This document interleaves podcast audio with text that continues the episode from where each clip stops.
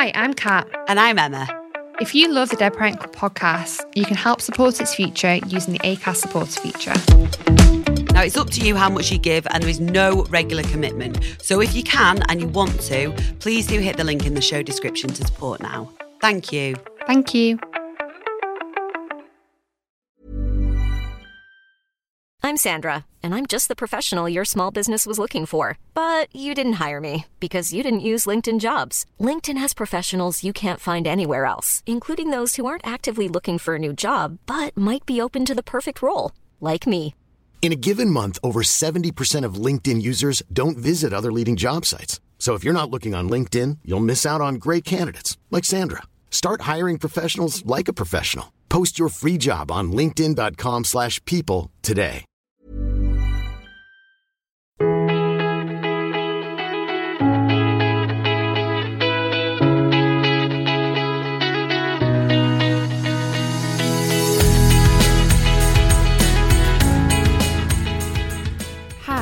You're listening to the Parent podcast, a podcast designed to open up the conversation surrounding grief and to ensure young grievers feel less alone.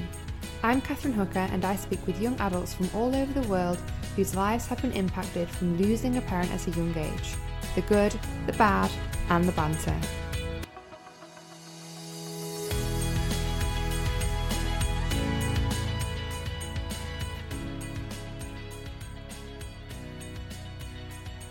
I think the reason that people end up having such wild sense of humour is because they're just they're, it's literally just a trying to survive. And then if you can find other people that are going through that and understand that why you're making that joke or why you're being so goddamn blunt about you know whatever it is to do with death, it just makes it the whole thing so much easier to survive.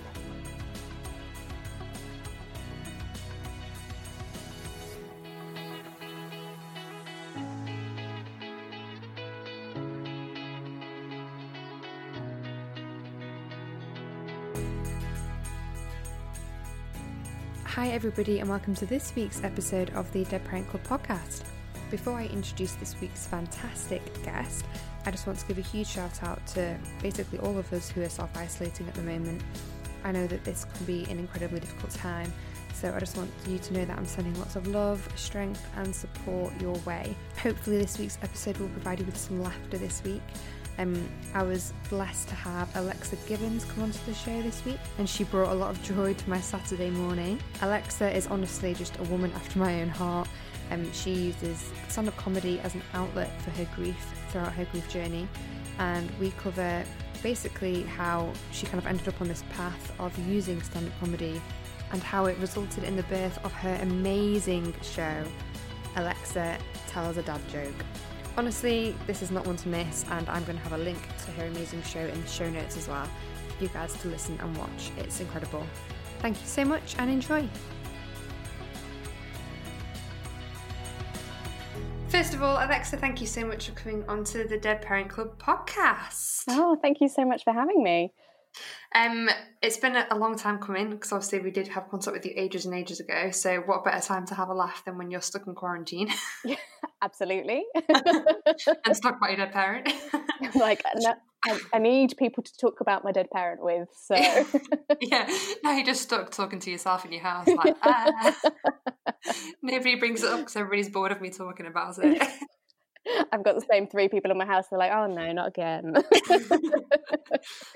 Alexa, stop doing the show. We've seen it five times already. that is basically my housemates' lives. They're just like, I'll just try out new material on them and be like, great, okay, they laughed at that, fantastic. um, so, if you could please just give a brief introduction into your name, what you do, where you're from, just so that our listeners can get to know you a little bit. Of course. So, my name is Alexa Gibbons. I am from Bristol. I'm 28. Um, and when I am not in quarantine, I am a circus teacher and performer. So, I hang about in the air and teach other people to do it essentially.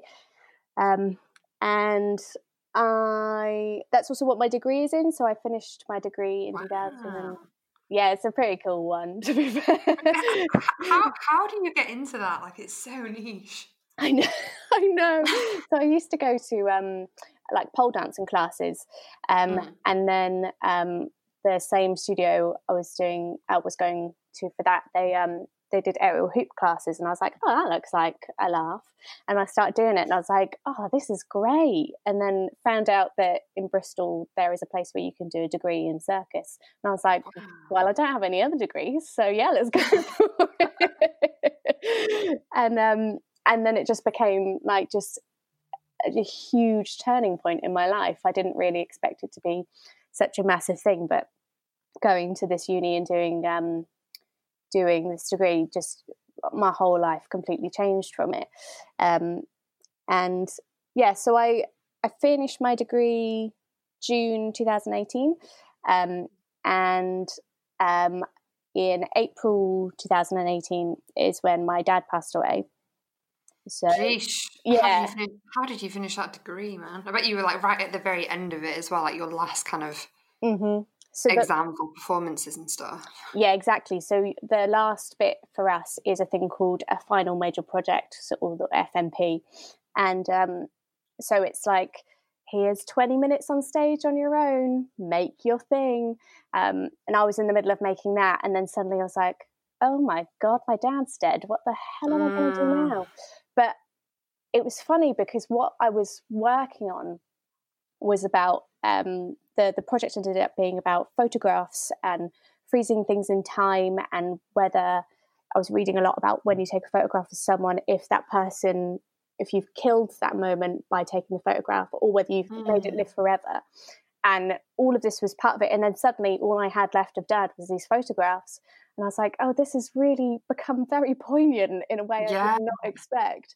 Um, so I kind of, I just powered through. I just, just like, I just need to finish this degree. And what it, what came to me from it was that actually a, a huge part of my going to university was because dad wanted me to. Mm, and yeah. because, um, yeah, and to make him proud. And it's something I hadn't realized until he was gone. It was like just horrible irony. Um, but yeah, so I so powered through this degree. Um, at the end, and then afterwards, I was like, "Oh God, now I can." now, grief. Yeah, now the grief is coming. I, I, need, I need to know what was your um, final consensus on whether taking photograph kills the moment or keeps them alive forever. Oh, I don't know. I I can definitely see both points of view, but I think maybe maybe the consensus would be different if I hadn't gone through what I'd gone through at the end mm. of the mm. degree. But I think maybe, I think maybe it is the keeping them alive. I don't think it's killing the moment. Mm. I think it is, it's keeping that moment there and frozen. And yeah, yeah, I um, yeah, photographs now have become even more important to me than they had before because yeah they are like your literal only source of comfort if that's all you've got left mm, of them aren't they yeah absolutely absolutely. And yeah, so I, well, how oh, I was 26 when dad passed away. Um, he was 62. He, um, mm. so I left my house on Monday, on a Monday morning. Um, and then I was staying with my partner for a couple of days. This is when we lived separately. And, um, and I got a call on the Wednesday from my mum, and she was like, Your dad's had a stroke. Um, and I and at this point I didn't. It's not that I didn't take it seriously, but I had known people that have recovered from strokes. So like, yeah. you just think, oh, well, life's going to change, but people can recover. Um, and it wasn't until I then got to the hospital um, that the the people that were looking after dad were like, "It's too, it's too big. We can't do anything." Mm. So he'd woken up seemingly fine that morning, had was getting ready to go to work in the evening, and then suddenly had this massive stroke. And then within 40 minutes of the stroke starting, he was unconscious. And then the next day, he passed away. God, it's terrifying, isn't it? It's it, yeah. So much of my first part of the grief was just imagining how that must have been for him and how terrifying that must have been. Mm. Um, and yeah, it's it makes it's funny that the quarantine thing is happening right now because, and I'm sure lots of other people who have experienced this kind of thing will feel similar in that to start with, once um, when Dad had first passed away, I was so convinced anytime anyone went out of my sight that they were going to die. like, yeah, that's such a huge thing. Yeah. yeah. And and now it's like I I slowly got past that and get saying goodbye to people wasn't such a massive thing to me anymore and it just became you you go back to a your new normal and mm. um and now the quarantine things happened I'm like I left I saw my mum last week and then I knew that it would be the last time I would see her for a while because we'd all be put in self isolation. I was just like, oh God, this is horrible. What if I don't ever see her again? It's just, it's that it really brings back those feelings. Yeah, I bet. Well, I think one of the things I've been thinking about a lot with um, people getting sick with this and stuff is the fact that people aren't allowed to see them if they're mm. dying. Um, but I brought this up to my auntie last night because she um, was like a midwife and now she's like an on-call doctor and she's literally been in the midst of all of this like outbreak and stuff. And I said that, I said that to her and she was like, yeah, but you've got to remember that the people that are dying, they actually don't really want the people around them because their body's like protecting themselves and they're exhausted. We actually, it's only for the people that, it's only for people like us who want to be there for them that it hurts. Yeah, that's very true, actually. Yeah so it's it's strange, isn't it? And like, I don't know. I've, I'm praying that nobody I know that nobody that I know kind of gets the really brunt end of this this virus. But I think like what you've said, this has brought back a lot of um kind of like negative and intrusive intrusive thoughts for a lot of people in the grief community, and like they're re- people are really struggling with it with the idea of like just you know being scared of being scared about their loved ones dying and just kind of like yeah, it's hard, really hard. Yeah, it is, and and the reality is there are going to be a lot of people who are now going to join this club, like, mm. and it would be, you know, before a lot of people's, you know, time, time yeah, that that the yeah. can be before, and it's going to be such a weird version of grieving, I think, for them. Mm. It's you know my say you know being able to say that your parent or parents died in a global pandemic like it's just going to be such an odd thing for them and it's so similar to a war isn't it? Like saying like, like your granddad died in world war Two or something. Like mm-hmm. this is the closest that we have come to a war. So i feel like that is you know it is going to be so weird for people to have to say that. Yeah absolutely. And but yeah you're right it just brings up so many kind of thoughts that you not you think you've gotten over, but that have quietened as you've as the grief's gone on, and mm. and you know, this is just such an an outrageous situation that we find ourselves in. So it's no wonder that people who've gone through traumatic experiences with grief have suddenly been like, "Oh my god, everyone's gonna die." like, I'm I'm not gonna be too hard on myself for that one. no, no, absolutely not. I keep I keep just like randomly doing an outburst, like everyone's gonna die. that's literally just like how it feels right now. Even though it's not gonna, it's like that's absolutely not the case. I'm just like it's the end of the world. mm-hmm. It's really hard not to have that kind of catastrophic um, thinking in these kind of times. Um, yeah, I um, mean, when you've experienced like something so so so bad, it's it's realistic to you to think that. Whereas for other people, it's like you know they don't they don't see that pos- they don't see that ending like that's not a possibility for them. They wouldn't allow themselves to think about it. But we've been there, we've lived it, so like we do. Exactly, and that I've had conversations with my partner about that where I've kind of said to them, um, they use they them pronouns, by the way, just in case it sounds like I have more than one partner. And yeah, talk about the one person. Um, so uh, they've, I've had to explain to them the kind of importance of me saying goodbye to them if they go away on a job, or because they're also a circus performer, and um, ah. and you know I'll be like, but you could I you I, you could leave this house and then you could just be gone. And they're like, I'm not. That's not going to happen. I'm like, no, but honey, have, it could. yeah, I have experience of that happening. I've said, you know, I left the house one day and then the ne- two days later, someone I love was gone. Like it's just, mm. yeah, it's it's that strange kind of experiential thing where you're like, nope, I definitely that could definitely happen, and you, they and they know that, but they don't know that in the same level that we know that. It's a really strange thing. Well, it, it kind of reminds me of um, that bit in in your show when people say to you like, "Oh, I can't imagine like ever uh, what you're going through," and it's like actually it's because you don't want to imagine it. Yeah, that I think it's like quite a similar experience really to that. Mm, absolutely, and it's funny because I still I completely understand as much as I make a joke out of it and kind of take the mick out of them. Like I, I, I completely understand because I the thought of losing my mum because my mum is the parent I was cl- I've always been closest to feels like when I start to imagine that I'm like nope nope. nope, nope, nope no no no no thank you. Not today Stacey and um so I, I get it from other people's points of view but you ca- you you could imagine it it's just that your brain wants to protect you from it, which is mm. totally understandable. Yeah, totally fair. Yeah. Not everybody needs to experience such a ex- ex- existential crisis. Otherwise, they'd all be writing shows, and then I'd have so yeah. much competition and so much competition. I mean, the podcast community is already quite crowded as it is, so yeah. like, no, no, no, no, no. This is my corner now. um.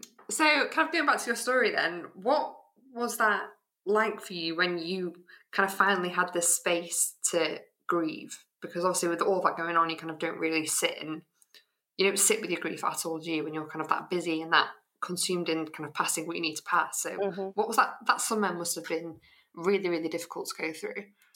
Yes, it was. It wasn't until so I finished the degree in June, as I say, and then it, it wasn't until the kind of August time that it really hit, and then I was immediately like, "Get me the antidepressants! I can't go on." but so I've had like history of mental health uh, issues for all mm. of my life, so I knew that um, going on antidepressants would be good for my brain. Um, yeah. So I you know, spoke to the doctors about it and, and got that sorted. But it wasn't until then really that everything started to slowly sink in. And when a death happens as well, there's this what you don't anticipate is that it's going to make you reflect on your life and everything that's ever happened to you up until that point mm. in a completely different way. Um, so I then spent a lot of time reflecting on my own relationship with my dad and what was and what will never be and it was it was very consuming you know yeah. and um and and luckily you know there are people who have explained um, experienced far more delayed grief than I did um but yeah it seems to be that the the more you delay it the more intense it can potentially get but um yeah so it was it it really just consumed me for a while. Um, and then once the once I started writing the show, so I feel, I don't know if I actually mentioned that I wrote a show. yeah, yeah, we should probably go into that actually. so basically, um, I I'll just go on a little tangent quickly. Um, so in the degree that I did um, in the second year, you can do um, you do a few modules that you choose between what you want to look at. So there's um, stand up and clowning, there's burlesque and grotesque, um, and there's, oh, what's the other one? Live art and narrative theatre. And um, I had always wanted to try stand up, though I didn't realize it until I was given the option. I was like, oh, actually, that would be fun. Um, but what I did do was clown instead because I was like, clowning would be such a challenge for me, and I need to I think that would be really helpful. Um, part of this degree is all very much like fail, fail, fail again. See how you feel about failing. Fail. Yeah. so I was like, okay, I'm going to go, and and I did fail miserably at clowning uh, because it's so much about being in the moment and being present and reacting and and um and I am not that person. I am very much like, I will plan 10 steps ahead and I will do this. And yeah. So stand up for me is fantastic because all I have to do is pretend that I'm in the moment. But actually, I've written that joke a year before. yeah. I'm like, yeah, it's, it's like all very scheduled, isn't it? Like, absolutely. And the people that do it the best and people that you, I think, you can't tell how much yeah. they've they've kind of pre-done, as it were. Um, so I started doing a bit of stand-up comedy um, in my third year, um, and then I was talking about being a queer woman, sex, uh, uh, ha- but having the coil inserted, like all very much like Yeah. um, base level stuff, I would say. Um, Relatable. Yes, yes, definitely. And um, and then I was due to do a show or do a five minute set rather in a cabaret run by some friends of mine. Um, and then then Dad died. So the thought, the thought I love that. And then that, and then that died. and then, then yeah, it's just like it's so weird that that becomes then just like a milestone in my life. And then Dad died, um, and um, and the thought of going on stage and talking about sex and gross stuff and you know just like kind of stuff, Mm, I just like I couldn't do it. And yeah. what happened was I started noticing all the weirdly funny stuff that kept happening after dad died. So it was, I think, it pretty much exactly three weeks after dad passed that this cabaret happened. And I went up to my friends who were organizing it and I was like, Do you mind if I do a set about my dad? And thank God they said yes, because otherwise this would have been a completely different journey. But they were you know so accepting and were like absolutely go for it. And the people in the audience were mainly people that i was friends with anyway so it was a really accepting um, audience and a really safe place to do it. And um, so i did this five minute set about how the fact that i had started smoking again to cope with my dad's death but I knew that he'd be mortified, and I was like, "Oh, he'll be spinning in his grave." But at that point, he hadn't been Mm. nothing had happened to him. He was just be in a morgue drawer somewhere, and I was just like, "Oh no!" the poor morgue assistant is going to be like, "What the hell is going on?" And just it was just stuff like that that I was using. I had to be careful that I wasn't using it as a defense mechanism, but it was definitely a felt like a Mm. survival mechanism to be like, "Oh, this really traumatic things happened, and now these I need to now turn that into a joke so that I can process it." Yeah. Um, so yeah, I did this five minute set and it went down really, really well. Everyone was super supportive and lovely about it. And then, and then the jokes didn't really stop, and I just continued to write and write and write. And suddenly, I had an hour's worth of material, and I was like, "Well, no one else is going to book this show, so I'm going to put on this show." so, Yeah. so I hired out the same venue that the cabaret was at, and I um, invited lots of people, and it was a free show. And I just was like, "Come along and listen to me wax lyrical about being in the Dead Parent Club." And, I love it. and yeah, it went just so much better than I could have hoped. And Mm. Since then, I've been trying to write more material and refine it, and also be aware of the mental health effects on me Yeah. from performing that. And um, yeah, so actually, the show has been a huge part of getting me through this experience. Yeah, I mean, I bet. And the amazing thing is, is that like grief is such a taboo subject, isn't it? Like people just don't want to talk about it. It makes them feel uncomfortable. So like you doing this just opens a space for them to laugh about it and not feel guilty about laughing about something to do with somebody's dad dying, which is something that people just couldn't comprehend probably before that. Yeah, I have to be.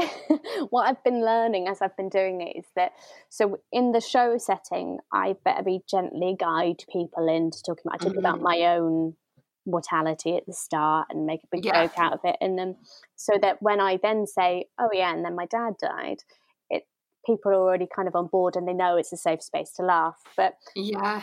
once I start, and I still quite enjoy it. uh, Once I start doing like ten minute sets about it, you don't have that time to prep the audience, and then they're suddenly like, "Oh my god, what am I watching?" Just like I performed at um, there was a comedy night recently who um at a theatre uh, near me that I love.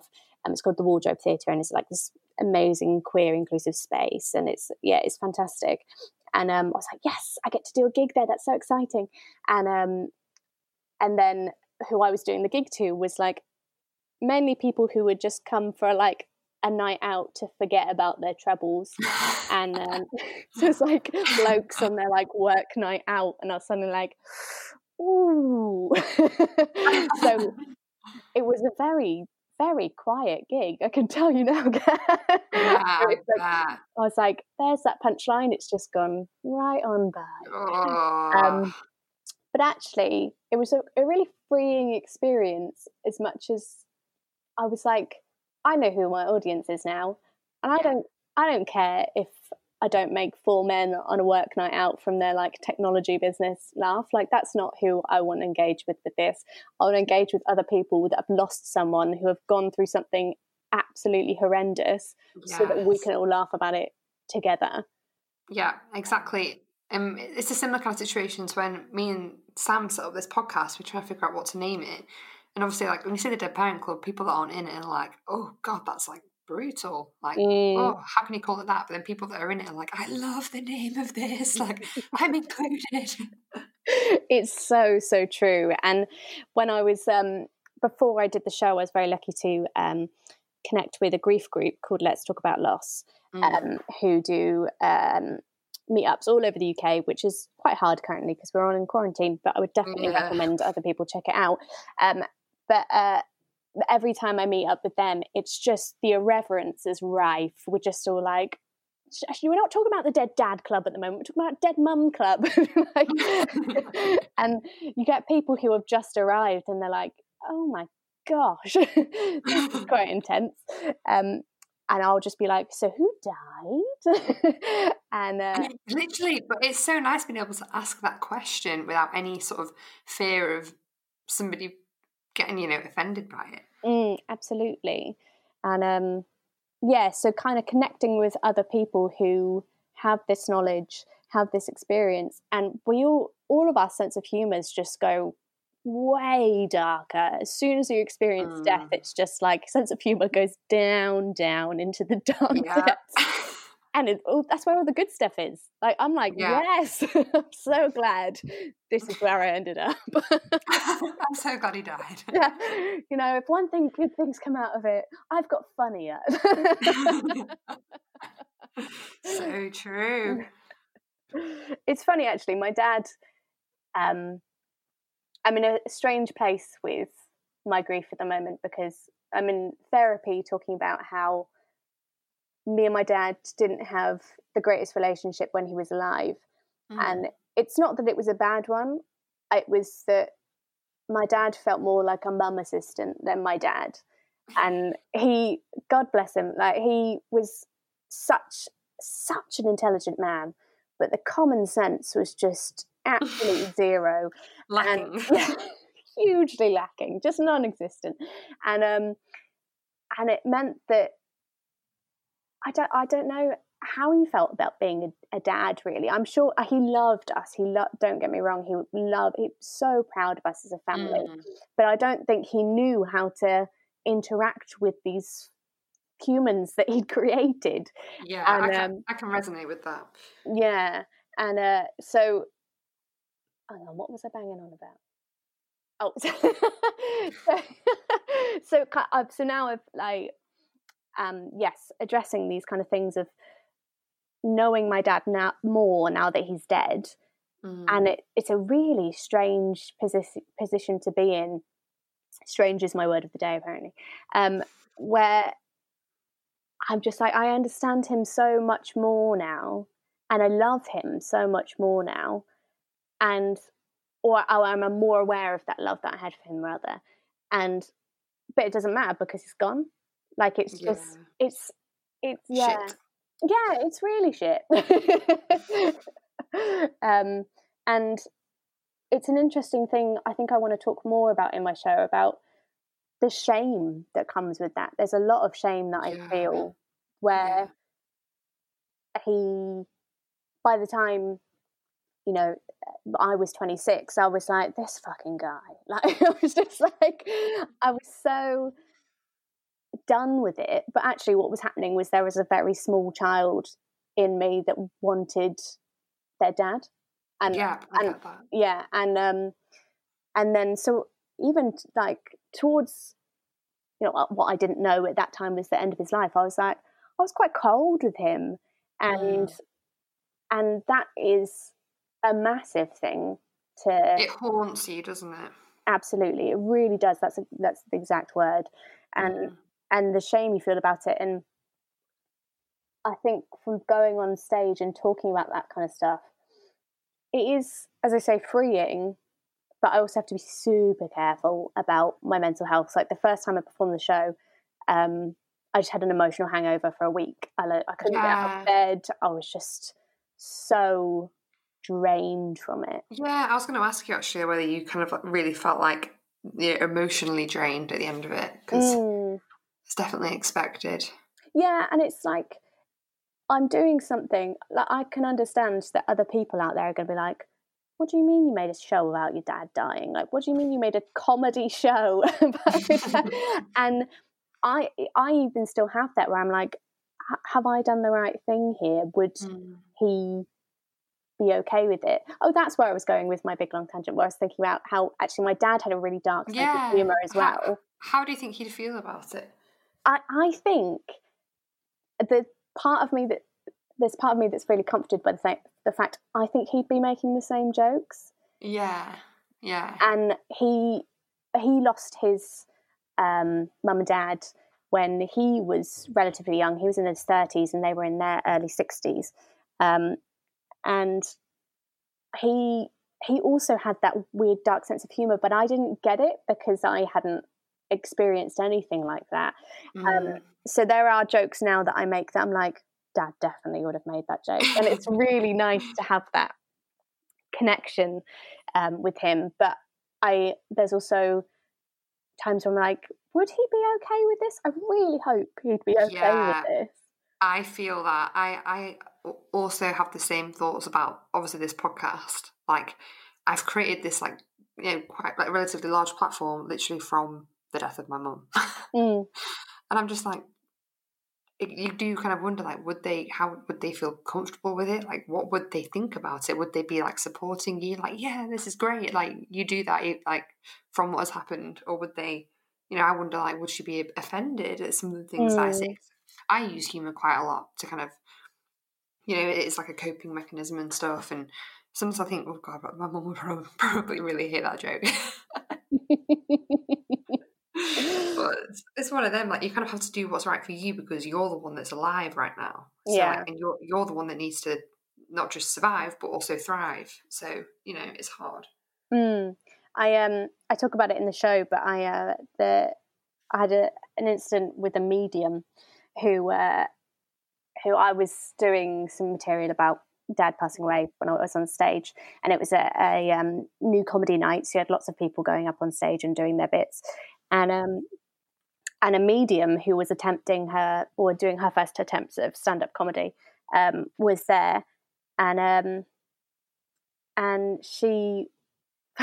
I mean, first of all, she called across to me at the back of the room, having me just done my set and being like, um, Alexis. I was like, that's not my name. Um, it's like, strike one. Yeah. She's like, is there anything you'd like to ask your dad? And I was like, yeah, why have you got my name wrong, Dad? and um, yeah, so she was she was trying to tell me that he was there and she had this connection. That's really distasteful. It it was wildly distasteful. And then she did her set, and at the end she was like, "Oh, and Alexis, your dad says he thinks you're awesome, and he's really proud that this is what you're doing." And I was just, and you know, like when you get catcalled in the street or something, and you're you just you're so taken aback that you don't know how to react and you're just like uh, uh, uh. like it was it was so such a weird thing for her to say and yeah. then afterwards i was like i'm so glad i didn't get angry at that moment because i would have thrown down but i've been like you're a fucking liar um, but yeah i was like i don't know if he like he was proud of me for everything I did. And it, again, it's one of those things that I've realized more after he's died that that was the case. But I don't know he was proud of me. But also, how would he know that she was at this comedy venue that I was going to be at and that You know, is he just following me around at my shows? This just That's isn't really right awkward. I was like, he hated Americanism, so he would never say awesome. So you're wrong with that as well. Mm. Um, yeah, it's uh, I a part of me is like he would love this, and part of me is like, God, I hope he'd love this because yeah. if he didn't, then. Uh, th- but then it's interesting because I have gotten some of my so my dad was cremated, and I've gotten some of his ashes made into tattoo ink, and I'm going to get it. Oh, cool. So yeah, so I'm going to get tattooed, hopefully, provided we're all out of quarantine, um, in September. And oh, I love that. see, I love that too, but my dad hated tattoos, and he really did not like the fact that I got them. Um, he would never stop me, but he, it was, he, I think it stemmed from his dad had gotten a tattoo when he was in the army, I think, and Mm. then he'd regretted it. The, my granddad regretted it ever since. So my dad's experience with tattoos is you get them and then you regret them. Yeah. And um, and uh, I, but I was like, nah, whatever. And I just, I now have X amount of tattoos. I don't know. and um, and yes, and I was talking to my therapist about, it, and she was like, maybe it's like a little bit of like rebellion in you, like a little bit of teenage being like, well, you know what, Dad, you wouldn't like it, so I'm going to do it. yeah, and it's like, well, you're dead, so you can't do anything about it. So. yeah, literally. I'm like, well, what you what did you say, Dad? Oh no, was that nothing? Okay, cool, never mind. I'm going to go do it. Um, No, I like I like that idea. I heard you obviously on your show you talked about um getting ashes made into jewelry and stuff, mm, um, which really made me laugh because my dad got me like a little, a little necklace and stuff with mine. But the thing is, is that I'm actually too scared to wear it in case I lose it. So oh gosh, yeah, I bet. it's difficult. Um, but it made me laugh so much when you talk about like the body part that it, it would be made out of. Like this is a nipple. I you, you just don't know, do you? D- yeah, you don't. I um, I had to um extract the ashes so I could get them sent away, and um, it was like they're still living on my mum's bedroom floor. Like they, we just do not know what to do with him because, like you say, a bit like with the the oh my gosh, I'm going to lose this piece of jewelry that's so important. Like the the spreading of the ashes, there's so much pressure to do the right thing with it. Yeah, yeah, I Um, get that. Hey, it's Paige DeSorbo from Giggly Squad. High quality fashion without the price tag. Say hello to Quince. I'm snagging high-end essentials like cozy cashmere sweaters, sleek leather jackets, fine jewelry, and so much more. With Quince being 50 to 80% less than similar brands. And they partner with factories that prioritize safe, ethical, and responsible manufacturing. I love that. Luxury quality within reach. Go to quince.com slash style to get free shipping and 365 day returns on your next order. Quince.com slash style. Burrow's furniture is built for the way you live. From ensuring easy assembly and disassembly to honoring highly requested new colors for their award-winning seating, they always have their customers in mind. Their modular seating is made out of durable materials to last and grow with you. And with Burrow, you always get fast, free shipping.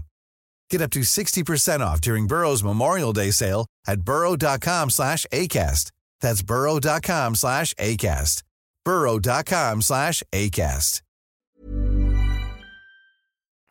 and so they haven't moved because we're just too scared to do anything. Um, and uh, so then I, I opened up these ashes and I, was having this like real moment with this. I was like, I, I you ever seen Amélie? No. Uh, there's a moment she puts her hand in like a bag of grains and it's supposed to be like this, like, ooh, look how satisfying that is. And I tried to do it, but it's just like brick. I was like, nope, hands, no. Um, but, so I was having this really like emotional moment with like being able to. There was something about being able to hold the ashes and like being like a physical contact, tangible thing. And I was like, oh, this is weird. There's little bits of like metal in here. Um, and and I was like, I'd, I'd read about um, when you first see ashes before, and they were saying that sometimes there's not, it's not um, all burn, and like be careful, like be aware that it might look different to how you think it's going to look, and Yeah. etc. etc. And so I was, I wasn't that phased by it. And then I was like, oh, there's another one here. I was picking them out. Um, and then I got, I, it's a bit, I feel bad for my dad. It's not very dignified. The way that they get you to send the tattoo ashes is like in those little um, tubes that you would do a pee in if you're trying to. Oh yeah. it's just like it's like yeah. tests that you got a urine infection or put your dad in it. Um, and so I, I scooped that up and did that, and I also had to like be like they were like put a two two tablespoons worth in and I went downstairs and I opened up my kitchen drawer and I was like well, what what spoon I can't use a stoops I can't use a spoon that's then going to go in the dishwasher that I'm then going to just eat so with. and so. I ended up just putting the tube in and scooping it up. Anyway sorted that all out. And then I went back into my room with um, the little pieces of metal and I looked at them and I was like oh my god they're nails. I was like they're the nails of the coffin um, that just haven't burned and that you oh, could God. see the little head on them. And I was like, whoa, that's so weird. And I was like, I bet that would fit through my ear. and then I was just, I could just see myself from an outsider point of view, just getting this nail and then just putting it through my ear. And I was like, oh, it does fit. You can actually wear it like an earring. And my partner and best friend were like, maybe don't do that. Maybe just put it in like some kind of special keepsake. Be like, interesting earring you've got on legs. Oh yeah, it's actually the nails from my dad's coffin. Like that's the kind of shit that I would love, but lots of other people would be quite uncomfortable. so weird. I know you after death, you're just not the same person anymore. Oh no, I completely agree with that. Completely. Yeah. I remember watching. Um, I can't even remember who it was, but it was someone on one of those like "Who Do You Think You Are" programs, and they were talking about their family history, and she she talked about how she'd lost her mum twelve years ago, and um, she was saying that she was not the same person anymore, and she would never be the same. And I remember this was before Dad died, and I remember being like, "Whoa, all right, that seems like that's intense. That's quite intense. Like maybe you should get some counselling to help that and whatever." And now, obviously, post Dad dying, I'm like, "Oh, absolutely, you can never be the same person ever again." And yeah, it's funny. It's that the knowledge that you have once you've gone out the other side of experiencing that is mm. so unique. Yeah, well, yeah, it is, and that's kind of like the power of being able to support other people when they've gone through something similar because you don't know that kind of stuff before it happens. Like you've got mm. you've got no idea what to expect. Um, were you with your partner before your dad died, or we, was that afterwards? We had only just gotten together mm. um, when, but like uh, maybe we were seeing each other for like a month or so, a couple of months before dad passed so away. So they, they didn't have too many pre pre expectations of you then? well, the lucky for the lucky for me is that me and my partner were really close friends. So they went to the, they were on the same university course as me. Um, okay. We'd known each other for like three years, and we've become really really close friends. And then we were like, oh no, wait, we're in love with each other. Okay, cool. Um, and um, they are one of the most emotionally intelligent and amazing people I've ever met. So mm. after everything happened with Dad, I, I I could not have coped without them. They were just so yeah. wonderful, and you know, not not many people probably get into a relationship and then suddenly their partner's dad dies and they have to yeah. they have to suddenly be like, oh, okay. It's like navigate that whole thing, like, oh. Yeah. So they very much encouraged the like, kind of new normal for me and have encouraged me to grieve and have been really active in supporting me with that. I feel extremely lucky um, with that. Uh, but yeah, so we had known each other before. Um, I wonder what they would say would be the main difference. Be interesting to see. Your sense of humour? the way you're always talking about your dead dad now, like you didn't do that before. um, I was just thinking about the the quarantine thing again and being with your family or being with the person that um, that is going through that when they're in hospital. And my I wasn't there when Dad had the stroke, but um, all of our family were there as he was dying. And God, it was such a, a privilege and such a, a, a weirdly beautiful uh, moment. I'm so glad that that's I got to experience that. And I know mm. some people, for some people, they're like, God, I'm so glad I was not in the room when it happened, and that's totally fine.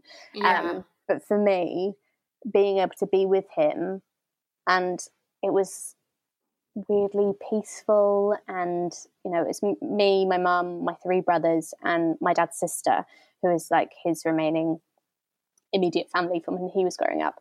Um, and yeah it was such a it was such a profound moment. Um, i'm not really sure why i brought it up. I just was just like i just need to talk about that yeah.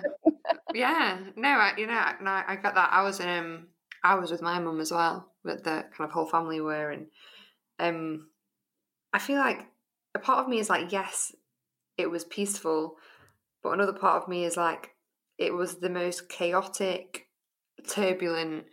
Like when she actually like, mm. died, is like the most like that whole I can't even describe it. It's like everything just like kind of like crashed into one, and all all I can picture in my head is me like wailing.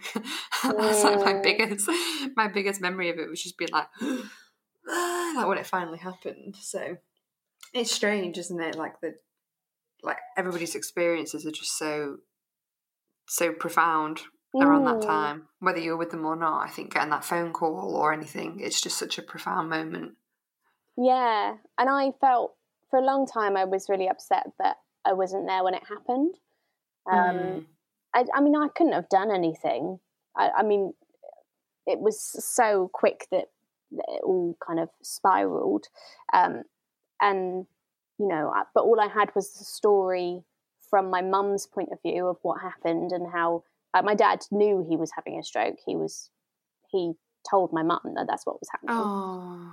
And, um, which is also like, just like, can you imagine knowing you're having a stroke and then knowing it's just so bad and then like by the yeah. time he by the time he got into the ambulance like luckily the ambulance came quite quickly and everything like he couldn't talk anymore um, and he was just staring intently at my mum and mm. my brothers who were because my two brothers were there at the time and um so yeah it's kind of like i'm not sure like they have to live with the trauma of those moments for the rest of their lives. So it's not that yeah. I'm jealous, but it's more that I'm like, I also wished I'd been there. But yeah, but actually, maybe for my own sake, it was that I wasn't. It's, it's such a strange. You can't. You can't really win, can you? In those no. situations, I mean, you you will never you will never know. I think that's one of the hardest things to deal with as well. Is the fact that you will never know that the how you would feel if it had been a different situation. But yeah, absolutely. We take what we're given, don't we? yeah, that's all we can do. like, what do I do with this? Oh, let's just put some funny stuff in it and then shove it out. Try and make it a bit better. Yeah. There's um, I was uh, long before I was doing all of this and everything had happened. I was doing a a essay when I was at uni about clowning, um, and the importance of clowning and all this kind of stuff. And um, I remember reading um, an extract from a book that's called "It Kept Us Alive: Humor in the Holocaust," mm. and um, I remember being like, "That sounds like a wild book." Um, that sounds like a bit of me. yeah.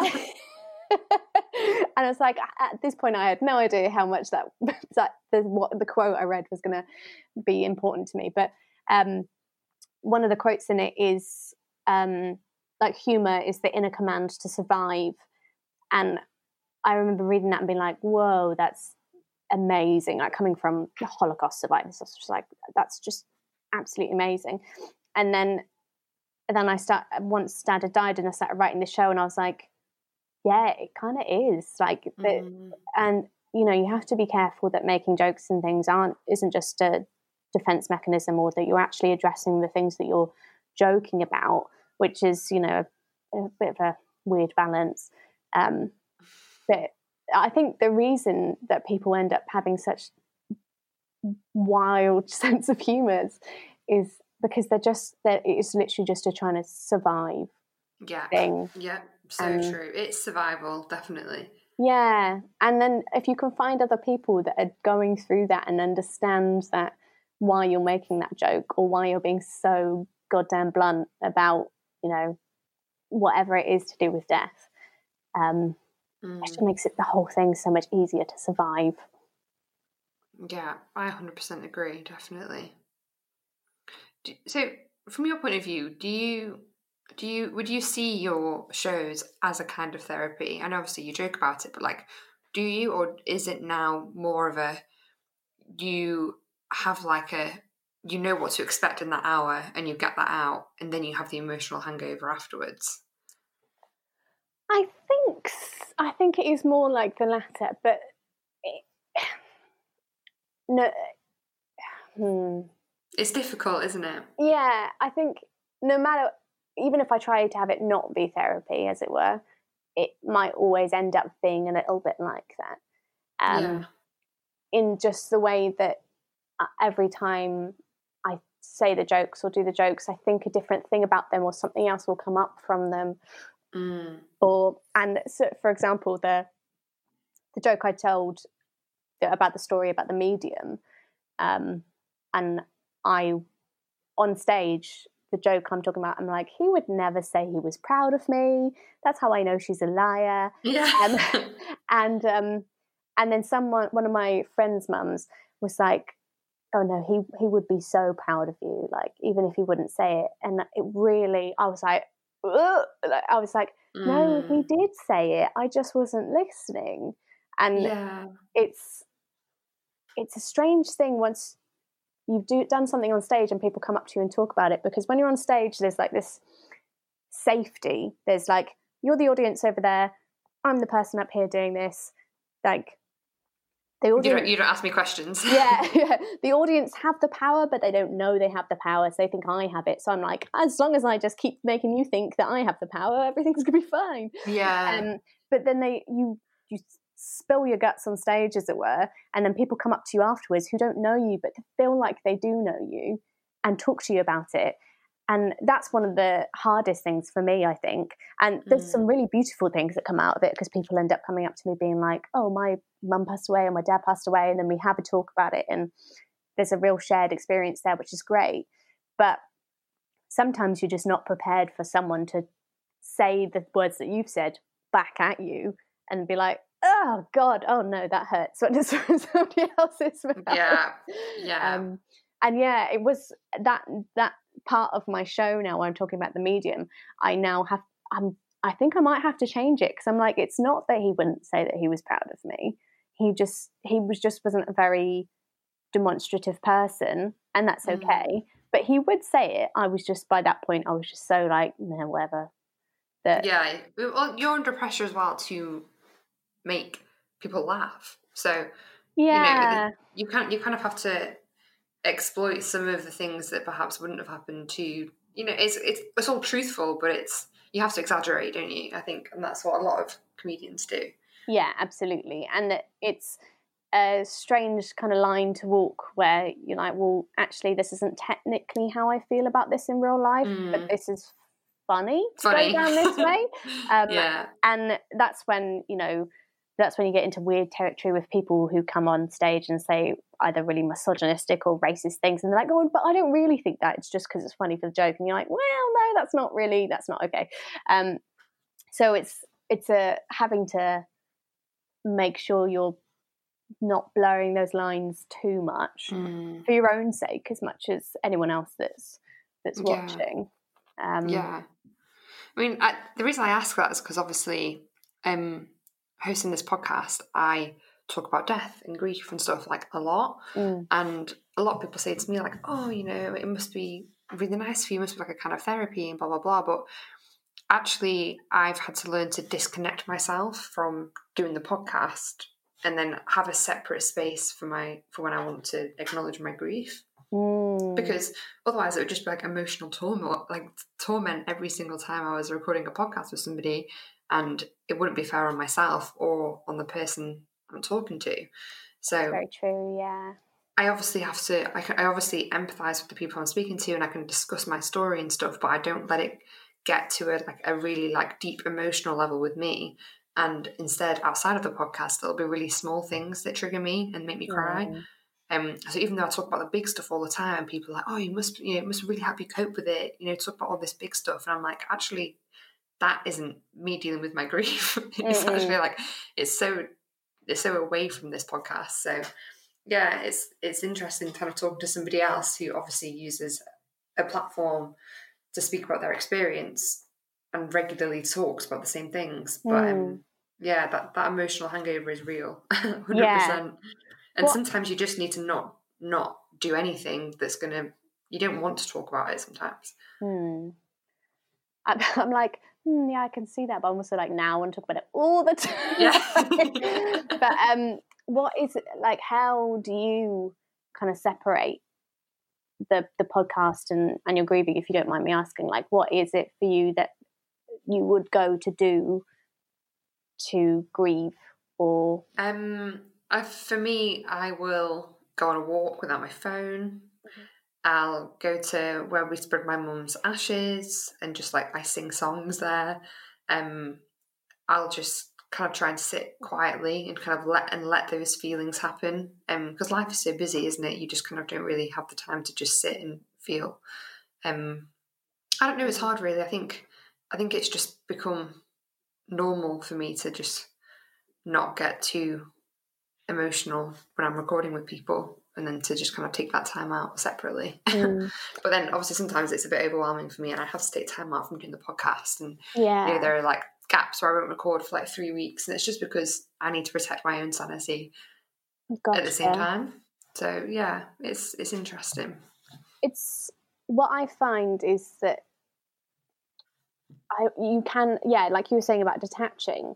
Like sometimes I'll tell stories about things that happened with dad and what happened with the grieving process, and that that just become like stories that I mm. say, and they and you do become quite detached from it, um, which allows you to be able, to be able to go say them over and over again, or for you talk to people over and over again about grief and and death and things, and yeah, you ha- have to kind of take a step back. But it's it's funny. I totally agree with your. You know, it's the little things that will then trigger you. Like I could yeah. go on stage and talk about, um, what you know. This is what happened when my dad died, and this is what happened at the funeral, and this is this.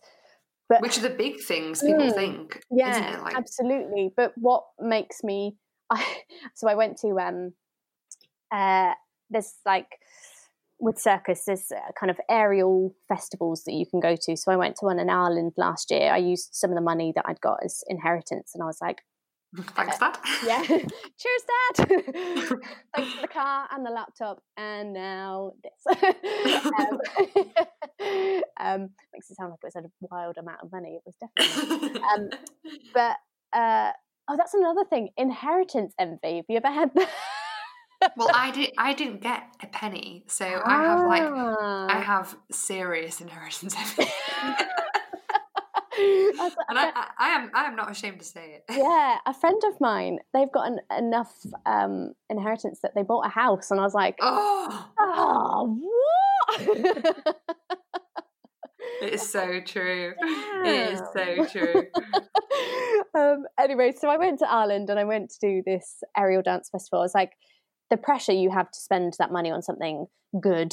Um, mm. And I was like, well, an experience is always going to be a really good way to spend the money because I'll have the memories from it and the learning and all those kind of things. And I was in the airport when I was coming back. I think I can't remember what airport. It was a little Irish airport, and um, I was like, oh god, I'm so hungry, and I went and got some food. And some of the food was some like uh, Irish soda bread, and the taste of it reminded me so much of my dad because we used to like secretly be always trying to eat the like whatever soda bread or wheaten bread was in our cupboards and like trying to like be like oh no what dad's got the oh he's got the last slice damn it um, and this taste got it, I just cried immediately I was just like oh, yeah. it was it's those tiny things that kind of catch you off guard mm-hmm. that are so much more triggering than me being like, oh yeah, and then at the funeral this happened, or then yeah, you know, yeah, or, I feel that. Yeah, it's it's the stories. You're telling a story rather than mm. kind of living living like an experience when something happens that reminds you of them. Yeah, I totally resonate with that 100%. Mm. Um, so obviously, oh God, nearly an hour. That's crazy. Um, I'm just gonna finish, if you don't mind, just asking you our last two kind of hero questiony type things. Um, which is, um, do you think that it's changed the way that you go about your life and your attitude towards it? I I think it, it can't help but do that. I um for a while there's that thing of like, oh, August's gonna die, so what's the point of doing anything? um, there's there's that that you kind of have to contend with. It's like where everything feels just a bit pointless and a bit like what, um, you know. And I, I remember Dad had only just retired um, when he passed away, and he'd done. It was he'd only been retired for like two years or something, and um, so he'd worked pretty much all of his life up until that point.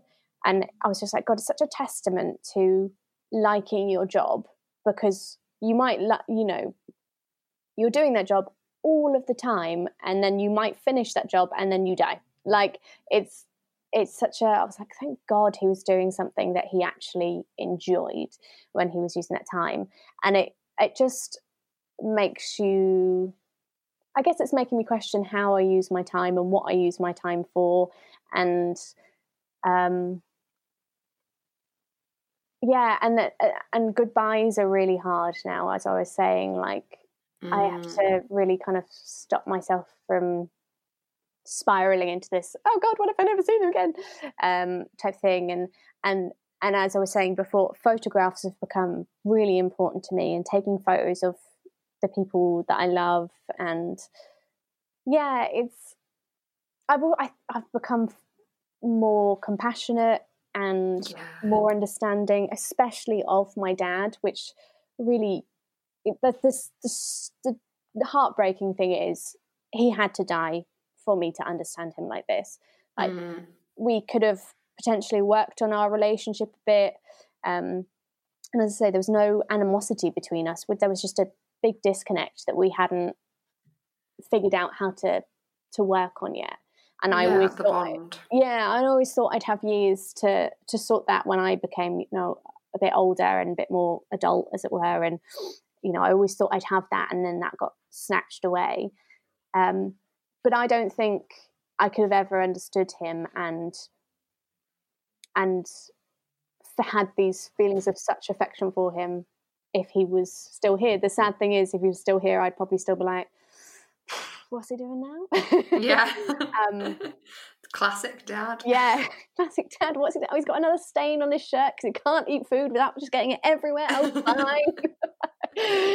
um, uh, yeah, it's uh, yeah, it's it's it's made me question so many things, um, but also lots of lots of good stuff's come out of it in terms of how I interact with people and how I feel about things and yeah.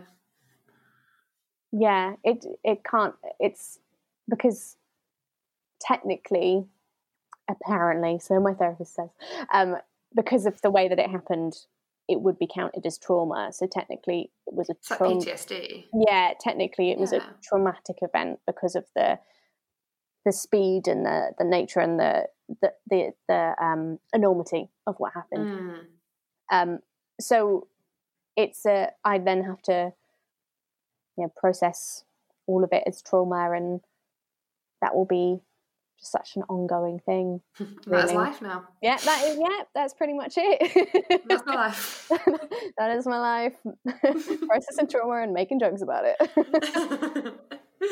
Um, I, the, the final question is: What would you say to other people that have experienced something similar to you? Um, I would say go find out more about Let's Talk About Loss. Um, mm. It's.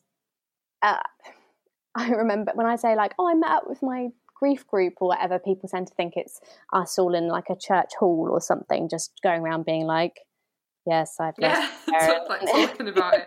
Yeah, um, like Dead Parents Anonymous or something. Um, but really, what happens is we go have a picnic and or we go bowling or they they went. I was so gutted. They went and made pottery one time, and I was like, I'm so Oh, jealous. love. Yeah. Uh, and um, you just meet so many people that you just it's that like I was saying at the start that kind of like oh they know exactly what we're going through so there's an acceptance there um, and therapy I think everyone should get therapy nobody is getting therapy enough obviously that's a very privileged position to come from um, especially now uh, with uh, everything you know, NHS under so much strain and everything like that yeah, but- yeah. um, I I don't know. I don't know that I have anything um profound or wise to suggest about it. It's just kind of like just try and cope. Yeah. That's, that's all you can really do, and anything. go back to basics. Hundred percent. Yeah, and just and find those little bits of joy and find those little bits of being able to connect with the person that you love and that you've lost and you know talk about them it even doesn't matter if no one's brought them up just talk about Yeah. Like we were saying you just wait for people to bring them up so you can be like oh yeah and then they said and this yeah yeah. Um but you can actually just be like no, i'm going to talk about this now. I'm taking the space to talk about this because i need to. Um and oh, what else was i going to say? Probably nothing important but, but um oh i was going to say about um your so you were saying about your mum being cremated and that uh, you can go to where her ashes are spread um i know i kind of joke about god we don't want don't know what to do with dad but it's i Do you just go to your mum's? Do you, do you just go to your mum's bedroom floor? just sit down and be like, "All right, Dad." um, I I am really keen to actually do something with the ashes because there is something so um, uh, necessary, I think, about being able to go somewhere to be with them. Like, there's of course, you know, the fact that I Dad is I'm Dad's flesh and blood, and I ha- have all of those experiences in life with him that I carry around with me everywhere like that will never go away but the actual physical act of being able to walk or drive and go be somewhere like Mm, that's something i think is actually very important especially yeah. I'm the kind of person that like everywhere that i am has its its purpose like i'm really struck as much as i'm like yeah structured. as much as i'm like yeah i'm a circus performer like the the thought of working out at home just fills me with dread. I'm like, no, I need to go to a training space. I need to go to a gym.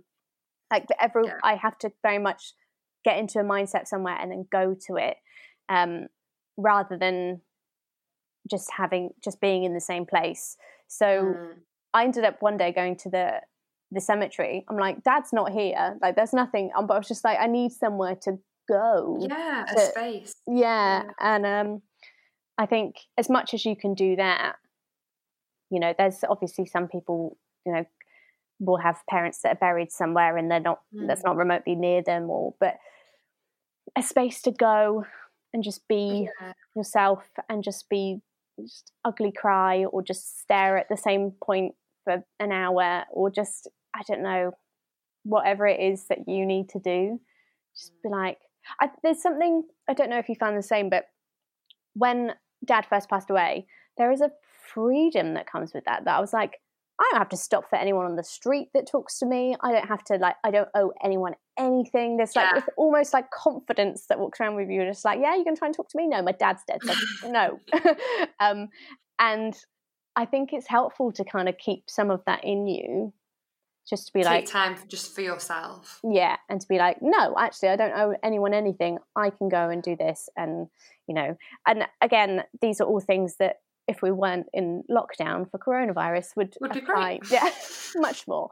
Um, so I guess for now, it's trying to find those little places that you can be with them wherever you're allowed to go within the radius of your house, Mm. or um, yeah, or like listening to music or yeah, just just or- some something that makes you feel a little bit close to them. Um, that's like what I Mm. thought about because like obviously Mother's Day recently. I was like, you know, yeah. make that make their favorite meal, or listen to one of their favorite songs or look at some photos or like just do something that you feel some kind of connection with them when you do it. Um, I think we put a lot of our pre- a lot of pressure on ourselves to kind of do something profound on days mm. like that. Mm. That's like to like honor them, but I think just anything small um, definitely helps. Yeah, helps you cope.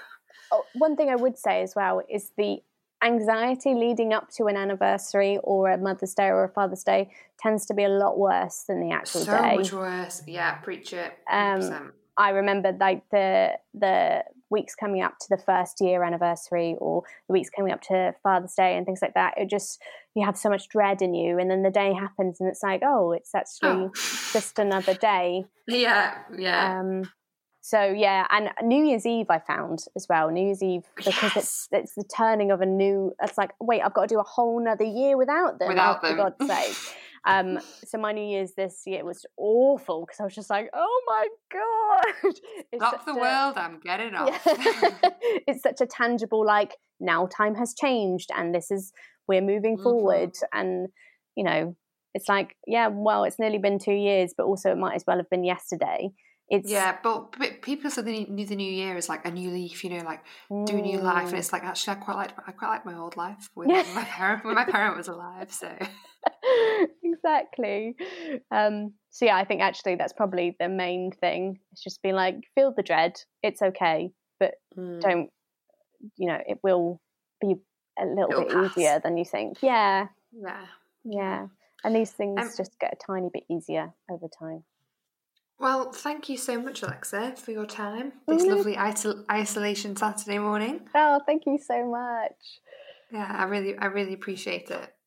No, it's um, it's my pleasure, and thank you so much for having me on, and also for doing this. Like, I really like uh, when I was talking about let's talk about loss. Um, Beth, who runs it, I'm just like, what an amazingly productive thing to do with your grief, and it's the same for you and Sam. I'm just like, wow, you actually use that grief to make something to help other people that are going through it. I'm I mean, just like same same for you. Same for you. You're, you're definitely ha- you know when I was watching your show, like you make you make you made me laugh, and I think people watching that who haven't experienced the loss may not exactly get it. But I was watching it and I was like, oh my god, that's hilarious because you know it's it's so relatable and it's nice to listen to somebody that is making light of something that is so awful, but just shows that you can laugh about it. So yeah, you're doing great things as well. Oh, thank you. I hope that it actually feels like that and it's not I'm not just being super indulgent, like, come along, pay money to see me talk about this. well, where can people find you and or listen to your show, watch your show, you know, do a bit of self promo? Well, what I was thinking now that we're in such odd times is that I was potentially, once this podcast goes out, um, was going to make a link available so anyone could watch it because it's otherwise it's just going to be sat on my Google Drive not doing anything and I won't be able to perform it for a while. So um, I will make that available. My um, social media stuff is at Alexa Jade G. Um, you can find me on Instagram and I think maybe I'm Alexa Gibbons performer on Facebook. Not that I really mm-hmm. use it, um, but um, I will also just you have the link so that you you can also pass that on. Um, so I will make sure that it is kind of available, ready for really, so that if people can, you know, if, if people want to watch a working progress of a of, of a woman having a small breakdown to make her laugh. Feel free. Go for it. I've got to say, it is a great way to spend an hour every time if you want to have a laugh about something in the we get. So 100% do it. Oh, um, thank you. Yeah, that, that'd be brilliant, Alexa. Thank you. Yeah, I'm sure yeah. people would love that. I hope so. If anyone, just one person, gets one small laugh out of it uh, when they're going through grief, then I'm like, yep. You've done your job. Done. Yeah. cool. Brill. Thank you so much. Oh, no, thank you, Kat. Thank you so much for listening to this week's episode of the Dead Parent Club podcast. I so hope that you've enjoyed it and you found some comfort in the stories that you've heard here today. As always, I would just like to remind you that neither myself nor any of the guests that come onto the show are healthcare professionals. Therefore, if you do find yourself struggling with your grief, I highly recommend that you seek out professional help, whether that be from your GP or from the numerous charities out there that are available to you. Please also remember that you can reach out to us at any time on Instagram at DPC Podcast, on Facebook at The Dead Parent Club, and you can email us at dpcpodcast at hotmail.com. Alternatively, you can check out our website where a resources page is also available at www.dpcpodcast.co.uk. Also, please don't hesitate to contact me if you want to get involved in the podcast in any way, whether that be coming onto the show or to write a blog for us as well if a podcast isn't your thing. Thank you so much once again for listening, and we'll see you next week.